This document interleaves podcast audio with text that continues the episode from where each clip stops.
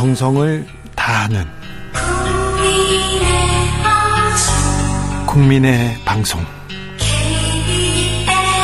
KBS. 주진우 라이브. 그냥 그렇다고요.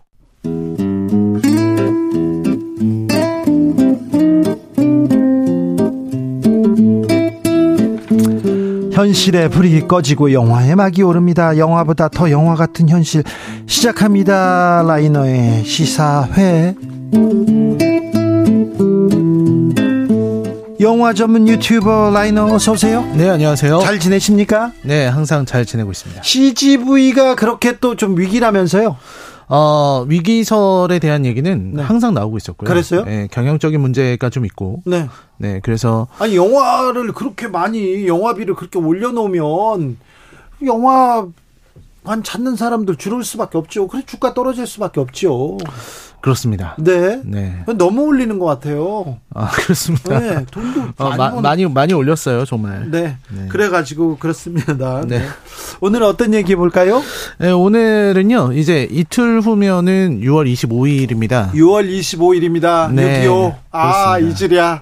근데 모르는 분들도 있어요. 아, 네. 네, 한국 전쟁이 벌어진 날이죠. 1950년 6월 25일이었습니다. 네. 이 북한의 김일성이 일으킨 이 전쟁 때문에 네. 우리는 일제 침탈을 당한 지 얼마 지나지도 않았는데 가장 큰 민족의 네. 비극을 그렇습니다. 동족. 상잔의 비극 네. 정말 큰 비극인데요. 그렇기 때문에 너무 비극적이었기 때문에 이 한국 전쟁을 다룬 작품들은 굉장히 많이 있습니다. 많이 있죠. 예. 우리에게 너무 아픈 기억이, 기억이었기 때문에 영화로 만들어지는 빈도도 가장 높았던 것이고요. 그리고 많은 작품 중에서 아마 어, 여러분들이 이 청취자분들이 가장 많이 기억하는 영화는 아마 태극기 휘날리며 아, 네. 일 겁니다. 네. 천만 관객 동원한 그렇죠. 작품이었고요. 또 많은 관객들의 눈시울을 붉힌 그런 작품이기도 합니다. 유명하죠. 예, 하지만 저는 이 태극기 휘날리며를 그렇게 높게 평가하지 않는 사람입니다. 아, 그래요? 네, 뭐 근데 높은 평가는 못 받았어요. 아, 그렇습니다. 최근에 나온 뭐 장사리 잊혀진 영웅들 뭐 이런 작품들도 그렇지만 이 할리우드 영화의 영향이 너무 너무 짙어서 네. 그래서 아이 꼭 영화를 이렇게 만들어야 되나라는 생각이 드는 작품들이기도 했습니다. 아, 예. 그래서 제가 제일 좋아하는 한국 전쟁 영화를 추천해 드려야겠다 해서 가지고 온 작품이 바로 고지전입니다. 아, 고지전, 고지전. 라이너가 평가하는 한국 영 한국 전쟁을 다룬 영화 중에 가장 높은 봉우리에 있는 게 고지전입니다. 자, 다른 영화는 어떤 차별점이 있습니까? 일단은 그 한국 영화를 그리는 대부분의 작품들이 네. 6.25 전쟁 개전 초기 상황을 많이 그립니다. 네. 전쟁 시작되는 부분이라든지 네. 혹은 뭐 낙동강 전선에서 그 치열한 전투라든지 혹은 인천 상륙 작전 이 이런 부분에 치중하기 마련인데요. 인천 상륙 작전도 있었다. 그죠? 네, 그렇죠. 그러다 보니까 대부분의 전쟁이 초반부를 다루고 있는 거죠. 네. 대부분의 영화들이. 네. 네. 하지만 한국 전쟁은 무려 3년을 이어간 그런 그렇죠. 전쟁입니다. 예. 그리고 어느 전 어느 정도 전선이 고착화되고 교전이 벌어질 때는 정말 많은 젊은이들이 그냥 헛되이 피를 뿌리는 그런 상황이 계속 이어졌거든요. 그런 전투가 반복됐고요. 그렇죠. 네, 고지전은 바로 이런 전쟁의 후반부, 후반부를 그리고 있기 때문에 좀 특별하다는 생각을 합니다. 우크라이나 전쟁도 지금 한국 전쟁 모델 계속 지금 생각한다고 하지 않습니까? 그런데 전쟁이 초반에 발발하고 그 나중에 휴전이나 종전으로 가는 게 너무 지루합니다. 근데 그때 더 많은 고통과 비극이 있었습니다. 그래서 고지전도 아, 그때 얘기를 다뤘군요. 고지전의 이야기로 들어가 볼까요? 네, 고지전의 이야기로 들어가 보면요. 이 일단 1953년 예, 전쟁이 휴전이 되는 그때인데요. 2월입니다. 네. 2월에 휴전 협상은 난항을 거듭하고 있었고 네. 그리고 교, 교착전이 한창 벌어지고 있었던 고지는 지켜, 지켜야 돼요. 그렇습니다. 동부전선 최전방에 에록고지라는 네. 그런 이름의 고지가 있는데 여기서 전사한 중대장의 시신에서 예. 이 아군의 총알이 발견됩니다. 아, 그래요? 국군의 총알이 발견된 거예요. 그렇죠. 인민군의 총알이 아니라. 네.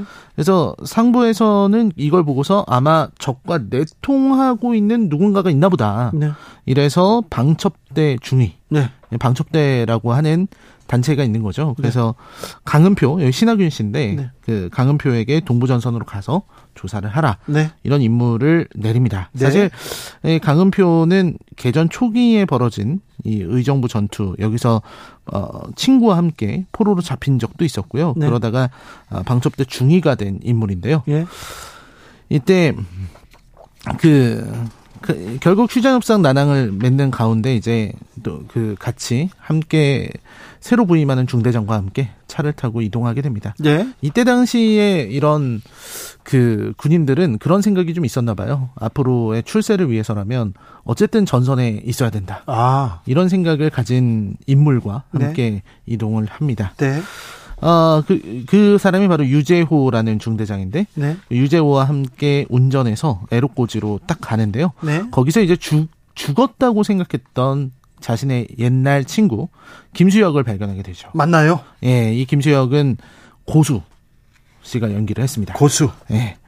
어, 그리고서는 이제 사건의 진실을 알게 되는데요. 네. 여기서 일단은 어, 동고동락하면서 지내면서 전투에도 같이 참전하고요. 네. 전투가 벌어지고 고지를 차지하기 위한 그 그런 어떤 총알이 빗발치는 가운데 진실을 알게 됩니다. 그게 어떤 거였냐면 내통이 있었습니까? 예, 고지에 딱 들어가면 네.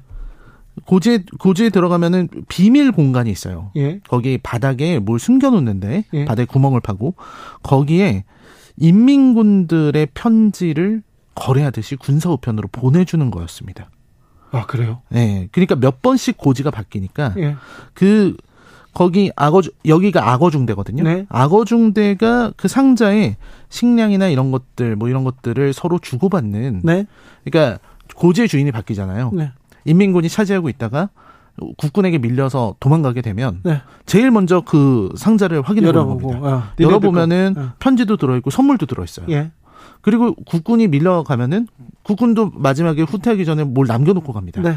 그러니까 이거를 내통이라고 보기는 되게 애, 매한 그렇죠. 상황인 거예요. 이게 어떻게 된 일이냐면 그게 주인이 바뀌는 과정에서 악어 중대가 그 상자에 어, 식량 같은 거를 숨겨놨었는데 예. 인민군이 처음에 그거를 다 훔쳐가고 거기에 인분을 넣어두었습니다. 처음에는 예 거기에 예.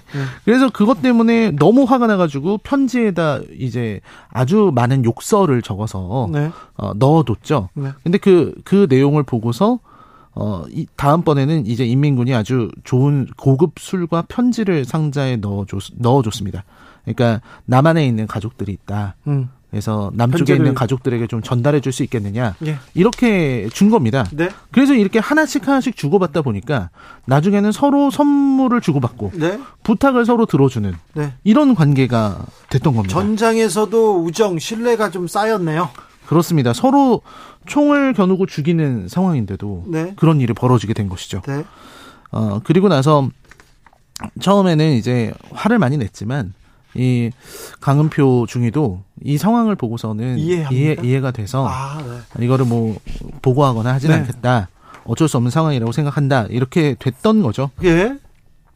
그리고 이제 친구들이랑 같이 친해지게 되고 동료들과 친해지게 되는데 그 부대의 문화를 이해하게 됐네요. 그렇죠. 부대의 예. 문화를 이해하게 된 겁니다.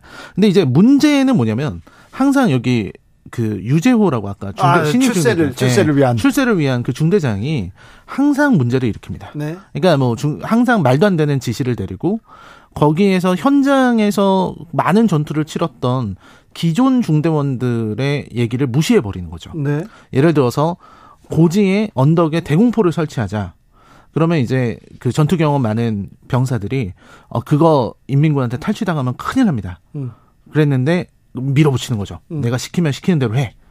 그리고 아니나 다를까 네. 인민군들에게 빼앗기게 되고요. 네. 이런 식의 사고를 계속 치는 분이 있었어요. 예. 그러다가 결국 어, 그, 어 그래도 어찌어찌 지내게 되는데 마지막에는 그 어쩔 수 없는 명령을 내립니다. 그러니까 토굴 안에서 이제 정전 협정이 발 이제 온다 이런 얘기가 있어서 정전 휴전 협정이 오는구나 이렇게 생각을 하고 있었는데 그때 이제 아, 이 악어중대의 멤버들에게 어, 좀 과한 명령을 내린 거죠. 다 죽을 때까지 싸우라는. 아, 그래요? 고지를 끝까지 사수하라는 음. 그런 명령을 내리게 되고 실제로 부하에 의해서 살해를 당하게 됩니다.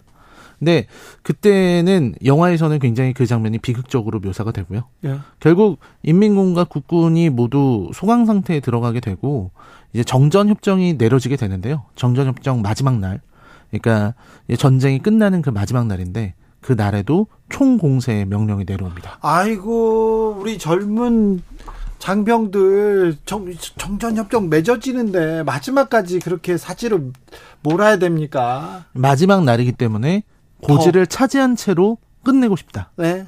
그것 때문에 공격 명령이 내려오고요. 네. 악어 중대는 어, 결국 고지를 두고 인민군과 충돌했고 예.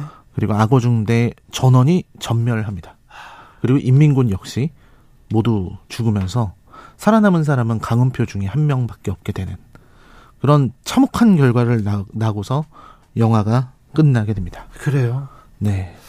아, 갈등을 좀 봉합해가지고, 그래도 그 전장에도 신뢰가 조금 흘렀는데, 결국은 다 죽네요. 그렇습니다.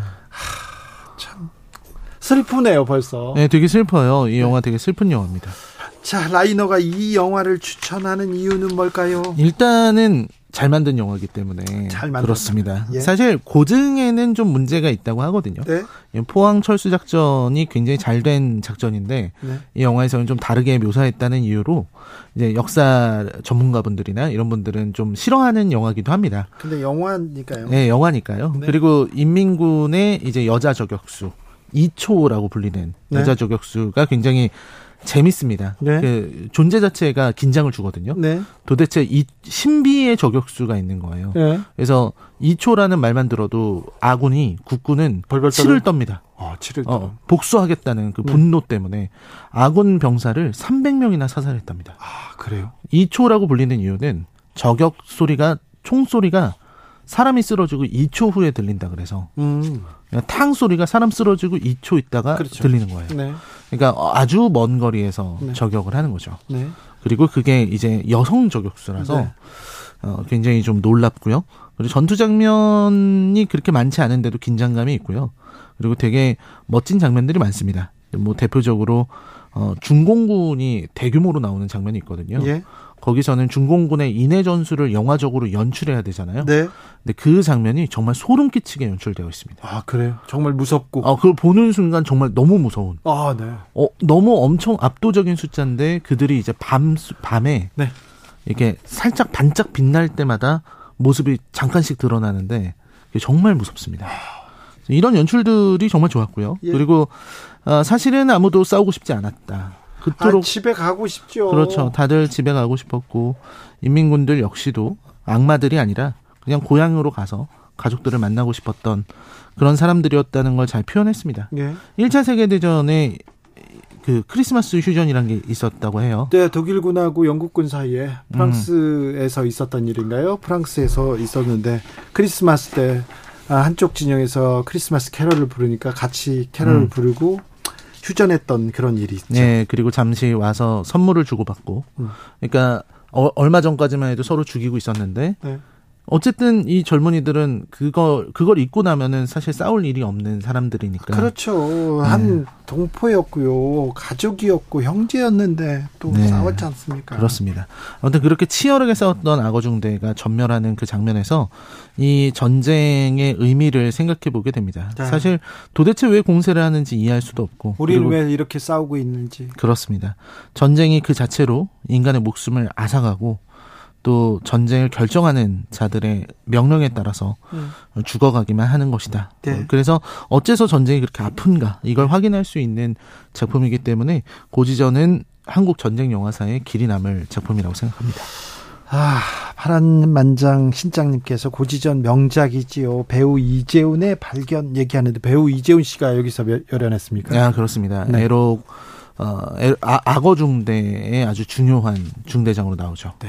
네. 조성빈님께서 기억에 남는 대사 중에요. 우리는 빨갱이랑 싸우는 게 아니라 전쟁이랑 싸우는 것이야. 음, 이 말에서 허무함이 느껴졌습니다. 전쟁 액션, 카타르시스가 느껴지는 것이 아니라 마음이 무거웠어요. 아직 전쟁을 끝낸 것이 아니라는 우리의 현실 때문에요. 그렇죠. 네.